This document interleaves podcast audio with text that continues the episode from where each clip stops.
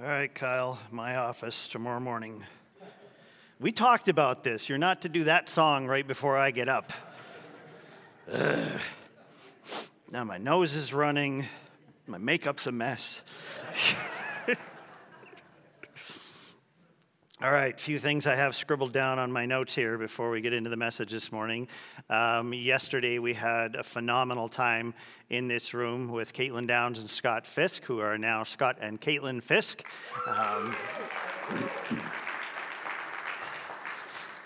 Super happy for them. That's where the flowers come from. And just when you get the chance to see them again, which may not be for a while because they're moving to D.C., but we'll eventually get back here to Minnesota to live.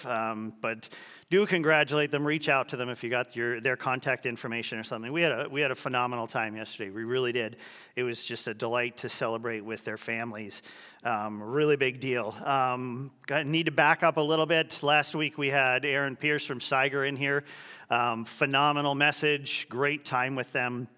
Reminder that their send-off show for their band is coming up next Sunday evening. One thing I also wanted to remind you of regarding Steiger. Steiger is a missions organization that we've been supporting for a long, long time, and the way we do that is through giving to Chapel Hill Church missions. So when you give, on the drop-down menu, you can select missions and give towards that, and we try to commit to them every year. We commit to his mom and dad, we commit to Aaron and his family and to Ben and his family that we will be able to support them financially a certain amount every year, and so you can get involved that way. All right, one more thing that I want to do is I want to just pause for just a second and pray again because many of you know Dawn Dickey. She is back in the hospital. She went in yesterday. It appears that she has an infection in one of her legs, and just to take my word for this, it looks terrible. She's not in good shape, and she's really been struggling recently here. So let's just take a moment and lift up Dawn to the Lord. Will you pray with me?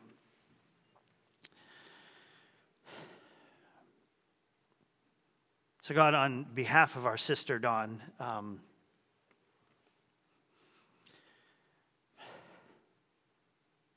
she needs a break.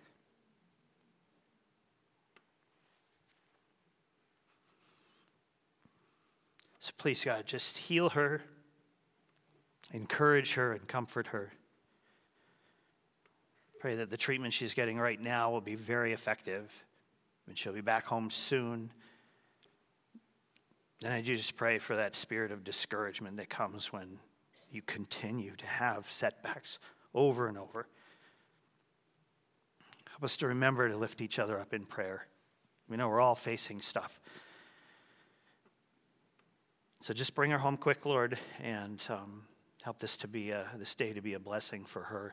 Thank you for her part in our family here, and we just lift her up to you. In Jesus' name, amen. All right, you're going to need your Bibles again today, so get out your Bibles, open up your Bible apps. If you do not have a Bible, just put your hand up. We'll give you one that you can follow along in. And our ushers are coming by right now with those. Just keep your hand up till they get to you. And if you are receiving one of those Bibles and you do not have a Bible of your own, please just keep that Bible and take it with you. All right, and I want to take just a moment to say thank you to all those who made our Easter services here have the impact that they did. I'm not going to attempt to mention everyone by name because I will definitely miss somebody, but I'm very thankful for every single person who served that weekend, from our musicians and tech team to our greeters and ushers, our communion prep team, our coffee team, the kitchen crew on Sunday who did the pancake breakfast, those who served with our children, our staff, and to every single one of you who lovingly welcomed so many visitors into our space here that weekend. Some of them have stuck with us and are now part of our church family, so thank you for that. All right. So we took the last two Sundays off from our series, so I want to start this morning by quickly and briefly reviewing where we've been. Back at the end of January, when we thought winter was going to end soon, we started a series of messages called Unlikely. The intent of the series was to work through a series of Psalms, Psalm 120 through 134, that's referred to as the Songs of Ascent. These psalms have been sung by the people of Israel on the trail as they've made their way on pilgrimages 3 times a year to Jerusalem. And we are at the end of my message, we're going to sing a song together. We're going to sing this psalm that we're studying today together. There's a really cool arrangement out there that Kyle's going to take us through, and it's just going to be an awesome experience for us now to be able to sing one of these psalms together. There have been many, many things for us to learn along the way, and not just about the history and culture at the time these psalms were written. We're learning a lot about how Israel spoke to God and what God taught them throughout their history about them and about himself. And I think this has been a very powerful process for us as we consider ways that we can talk to God and listen to God and see God more clearly and see ourselves more clearly as members of his kingdom. As sojourners in our own desert today, we've seen a lot about our journey and our own interactions with God along the way. Who are we as citizens of God's kingdom, members of his family? What have we seen and learned about ourselves from this series of Psalms? Well, let me give you some quick examples. This is a review of the series so far, okay? As sojourners, foreigners to this world system and values, there are things about us that set us apart as members of God's kingdom and equip us to thrive in this unlikely environment. Psalm 120, verse 1 states that we call to the Lord. That's who we are. Psalm 121, verse 1 declares that we look to the Lord. Psalm 122, verse 1 states that we pursue the Lord. 122:6 highlights the fact that we pray for peace. 122:9 says that we seek the good of God's family. 123:2, we approach the Lord as a servant approaches their master. 124:6, we bless the Lord. 125:1, we trust in the Lord. 126:3, we find joy in the Lord. 127:1, we depend on the Lord. 128:1, we fear the Lord. And Psalm 129:4, from last time we talked, reminds us that we are protected by the Lord. He cuts the cords of the wicked.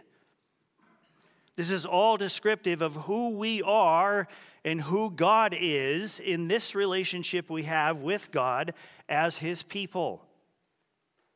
Today we're going to look at one of the most essential characteristics of God's children, followers of Jesus, citizens of God's kingdom. So let's go to our psalm for today, Psalm 130. Psalm 130. And this is what this incredible psalm says to us. Psalm 130. Out of the depths I cry to you, O Lord. O Lord, hear my voice. Let your ears be attentive to the voice of my pleas for mercy. If you, O Lord, should mark iniquities, O Lord, who could stand? But with you there is forgiveness, that you may be feared. I wait for the Lord. My soul waits, and in his word I hope. My soul waits for the Lord, more than watchmen for the morning, more than watchmen for the morning. O Israel, hope in the Lord, for with the Lord there is steadfast love, and with him is plentiful redemption, and he will redeem Israel from all his iniquities. This is an incredible psalm, and this is a psalm that we need to get really familiar with. I encourage you to go back to this one over and over and over and read this one on a regular basis. We're about to gain a lot from these 8 verses, and so let's get into it. The psalmist refers to a place in verse 1 that he calls the depths. From the depths, he cries out to God. This is a place that I know exists. I think we all know that it exists, but I don't think it's one place that we all share. As I read and studied this psalm, I discovered that there were, once again, various interpretations of what this place is, and as I read, I found myself swaying from one interpretation to the next, eventually believing that they were all correct. And so here's where I landed. Some Bible scholars saw the depths as a reference to sin. And forgiveness is going to be mentioned here in this psalm, and so you can definitely see the logic there. Some saw it as a reference to suffering. This psalm can be taken as a response to God's love and mercy in the midst of our suffering. And I saw a tone of shame in the interpretations of this psalm that I agreed with. And so guess where I landed, being the true neutral Canadian that I am? I think they're all right. And not just because I'm Canadian. I think this was exactly where I was supposed to arrive. I think this psalm is addressing our condition, not just one specific aspect of our condition. So come with me on this train for a little bit here. The depths indicate some place far from God. Depths was a term often used in the Bible to refer to the depths of the sea, which for them was a scary, hopeless place that they really did not understand. We're still exploring the depths of the sea to this day. There was a fear that rose up with the mention of the depths. It was a place that seemed out of God's reach, beyond hope. It was an unknown, insecure place. It was a lonely place. It was associated with evil sometimes. It could seem like we're out of God's reach, out of his sight, beyond his ability to hear us there in the depths. The condition that sin brings on us seems like the depths. The condition that suffering brings on us seems like the depths. The condition that shame brings on us seems like the depths. And so as we walk through this psalm together, connect with it here. You know what the depths feels like for you. So allow that thought, allow that feeling, that emotion to enter this moment for you. Be real and honest about your sin right now. Be real and honest about your suffering. Be real and honest about your shame. Invite God to meet you in that place right now, this morning. Let him and the truth about him reach you in the depths, whatever that looks like for you. The psalmist did, and God spoke some incredible things into that space. Verse 2 speaks of our desire when we find ourselves in the depths. We want God to listen to us when we're there in the depths, don't we?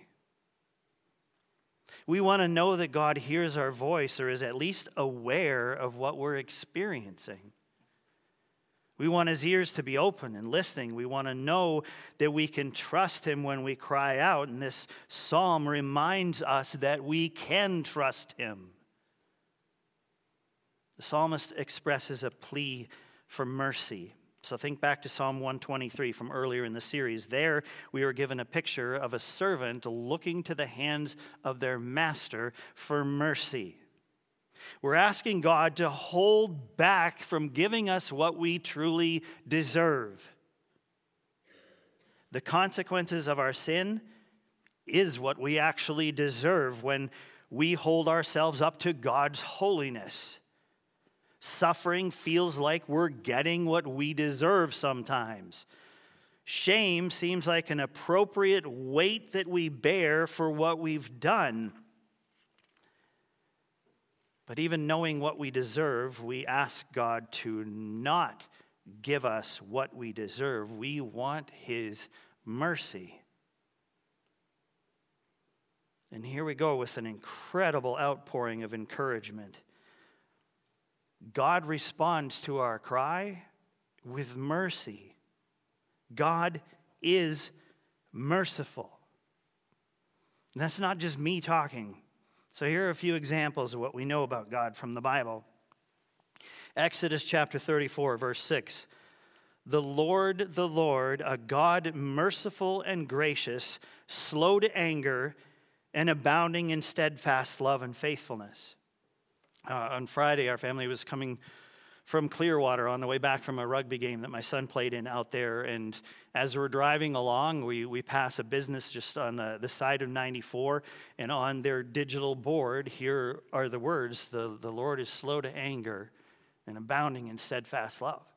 And it's just that reminder, like, this is the truth. It's just a great thing for us to know. Deuteronomy chapter 4, verse 31. For the Lord your God is a merciful God. He will not leave you or destroy you or forget the covenant with your fathers that he swore to them. Psalm 86:15. But you, O Lord, are a God merciful and gracious, slow to anger, and abounding in steadfast love and faithfulness. Joel chapter 2, verse 13. Return to the Lord your God, for he is gracious and merciful, slow to anger, and abounding in steadfast love, and he relents over disaster. Hebrews chapter 8, verse 12, for I will be merciful toward their iniquities, and I will remember their sins no more. And there are many, many more references in the Bible to God's mercy. This is something that we can count on. It's who God is. If he wasn't merciful, he'd punish us for our sin. And if he did, well, there's verse 3 in our psalm. If God kept track of our sins and held them against us, which one of us could stand up against that? Think for a moment about that scenario. In light of every sin you've committed in your life, imagine yourself standing before our holy God and trying to convince him that you're strong enough to stand up under the weight of the deserved consequences of your sin. Is that a comfortable place for you? It is absolutely not for me. That's a place of shame. Some of us carry the weight of shame wherever we go. It's that weight of us standing before God and depending on our own goodness, our own strength, our own wisdom, our own whatever to make up for what we've done. That's an incredible weight to bear. And now maybe you understand why I have this thing up here on stage with me. I just wanted to sink in as much as possible here. This represents our condition and the weight we bear because of our condition. Now convince yourself or ask God's Spirit to convince you that the scenario that I just described will not happen. Some of us need to memorize Psalm 130, verses 3 and 4. God put the weight of the things that we've done, if God put the weight of the things that we've done on our shoulders, not one of us could stand up under that weight. And if you think you could, you are deceived. But if you're afraid of not being able to stand up under that weight and you know you're still carrying that weight, you have to let it go. We cannot stand up under the weight of our sin, our suffering, our shame, or anything else that comes with a condition of this world. And we realize that truth in the depths. And that actually makes the depths a pretty good place to be in light of who God is. Sometimes good things happen when we feel separated from God by sin, by suffering, by shame, because, verse 4, because with God there's forgiveness, that God may be feared. With God, that weight of sin, of suffering, of shame is lifted so that we revere, we fear him in his power rather than fear the weight of our desperate situation. Our goal as God's children is to have more reverence for God's power than we do for the power of our sin, suffering, shame, or anything else. He has ultimate power. And as the verse says, with God there is forgiveness. With sin, suffering, and shame, there is only pain, regret, sorrow, weariness, and a host of other things we were not meant to be overtaken by. All right, let's pause here and review verses 1 to 4. I don't want us to race through this psalm in any way.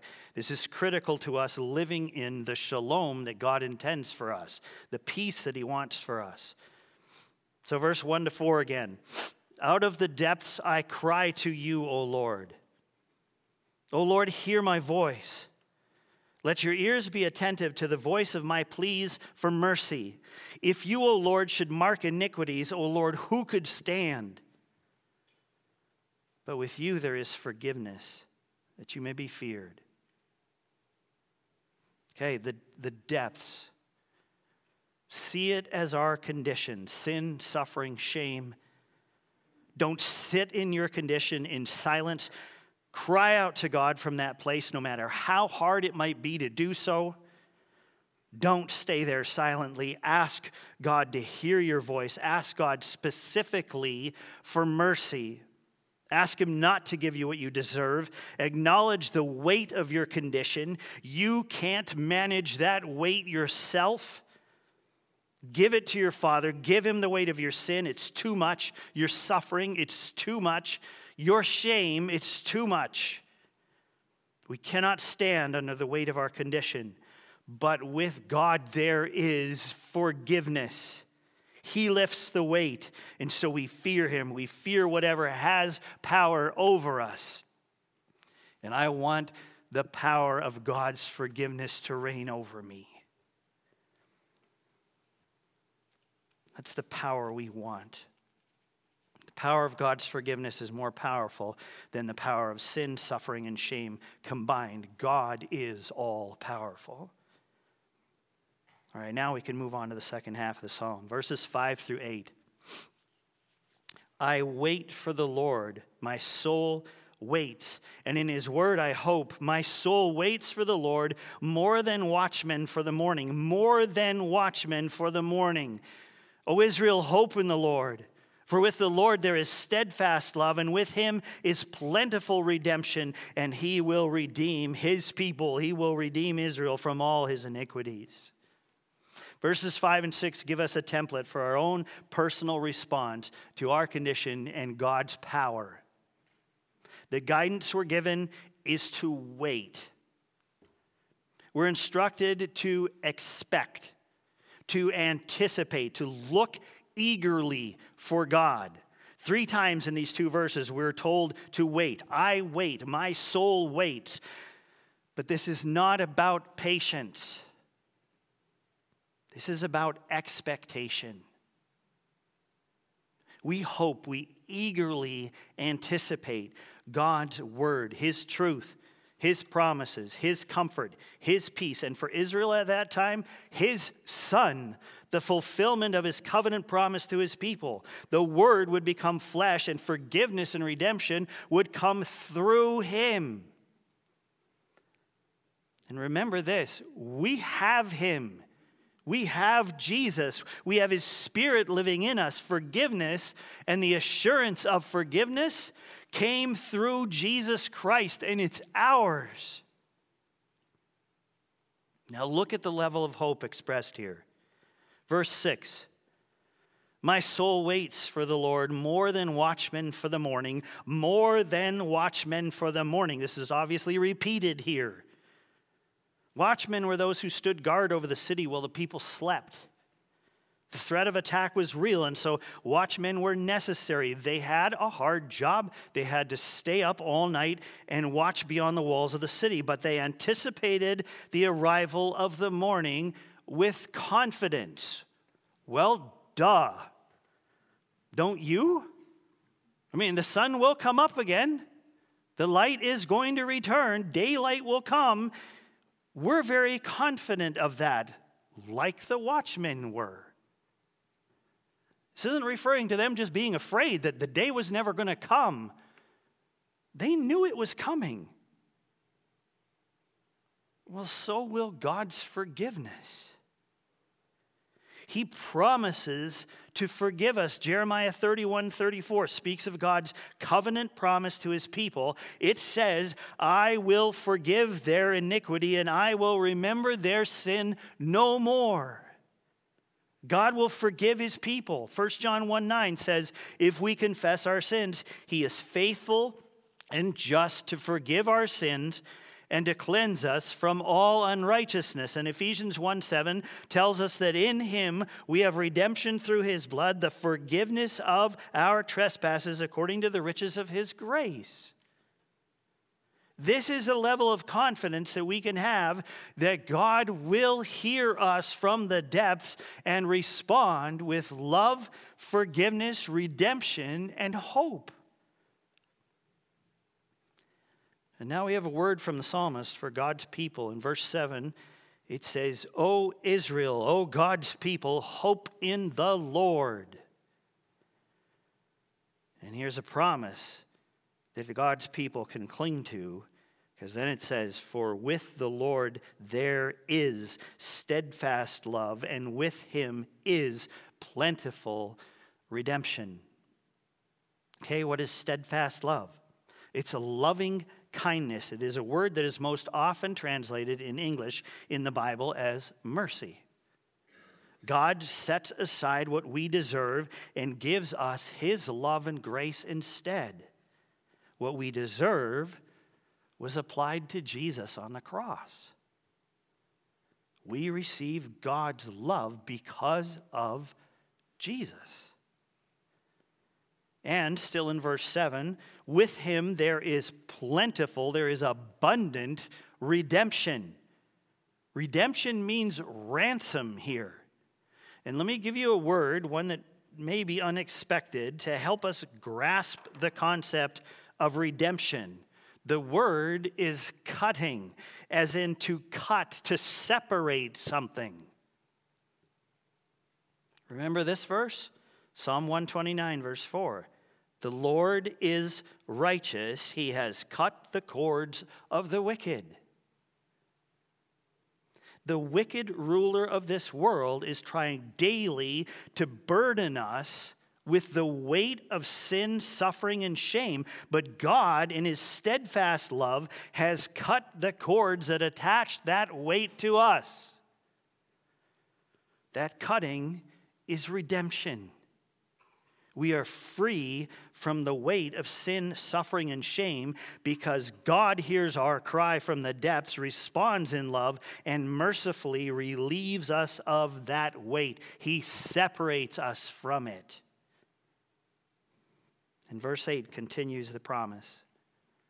God will redeem, God will ransom Israel, his people, that's us, and he will be thorough. He redeems us from all our iniquity, all our depravity, the totality of our condition.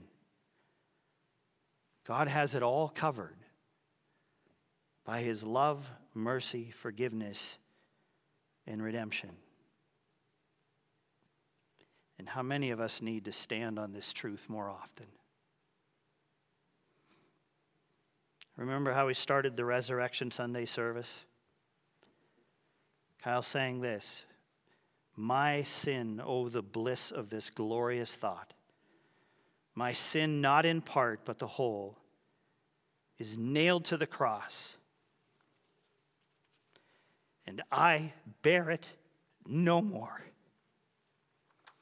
Praise the Lord, oh my soul. Through the suffering of Jesus, the power of suffering over us has been defeated. We have been redeemed, redeemed from all of our iniquity. And so out of the depths we cry.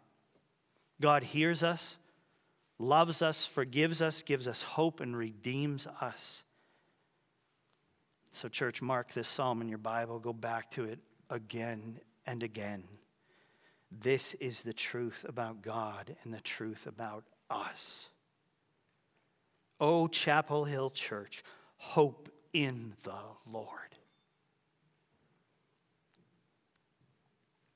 We're going to sing this psalm together now. I love this. This may be a new song for you, but many of you will have heard this on the radio. The words are not new. You know this truth. We just spent half an hour talking about it. So sing it with meaning, whether you know the tune or not. You know the words. Sing it out. Let's pray together before we do. Just bow your heads and close your eyes. I have a prayer that I want to speak from Scripture. This is from Micah chapter 7, verses 18 and 19, and it says this. Who is a God like you, pardoning iniquity and passing over transgression for the remnant of his inheritance? He does not retain his anger forever, because he delights in steadfast love. He will again have compassion on us. He will tread our iniquities underfoot. God, you will cast all our sins into the depths of the sea. And Father, we praise you and thank you for that reality this morning.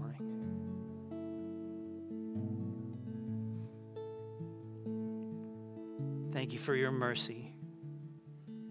Thank you for your steadfast love. Thank you for your redemption. Thank you that we do not have to bear the weight of the consequences of our sin, the condition of our suffering, the incredible burden of shame that we far too often carry with us. Thank you that you have cut the cords of that weight. And I pray for each one that's in this room who is struggling with that weight that they're carrying. Whether it's their own sin, suffering that they're facing, shame that they bear. God, will you just affirm for them right now that you have released them from that weight?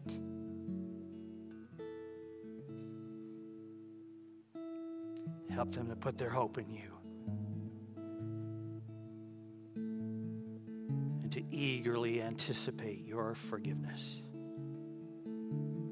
to eagerly anticipate your steadfast love, to eagerly anticipate your hope.